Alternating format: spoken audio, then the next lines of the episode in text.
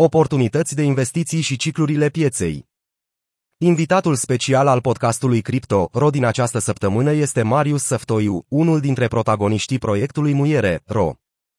Muiere, Ro este statuia lui Alex, fondatorul Crypto, Ro, pentru prietenii care nu au vrut sau nu au putut să cumpere Bitcoin atunci când a scăzut la 4.000 de dolari în martie 2020.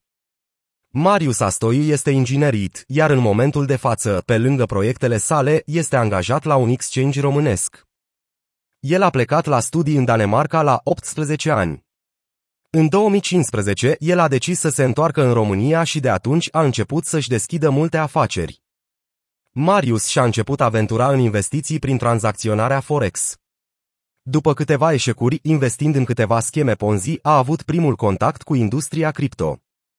În 2013, Marius a început să investească în Bitcoin, atunci când criptomoneda se tranzacționa la 600 de dolari, iar după 3 ani a vândut pentru un profit de 100 de dolari. De asemenea, Marius a investit de vreme în bull marketul din 2017, a cumpărat Bitcoin și alte criptomonede, a prins tot bumul, dar nu și-a realizat profiturile, pierzând astfel investiția.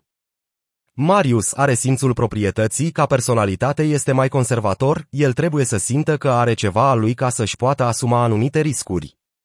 Acest lucru l-a determinat să nu investească atunci când piața criptomonedelor s-a prăbușit în martie 2020. Întrebat în ce criptomonede ar investi acum 20.000 de dolari, Marius a spus că ar investi în Ethereum, Cardano și Avalanche. Marius a decis să investească în criptomonede pentru că este optimist cu privire la viitorul industriei. Ciclurile de creșteri și scăderi sunt o parte naturală a procesului și el crede că va duce, în cele din urmă, la un viitor pozitiv pentru această industrie.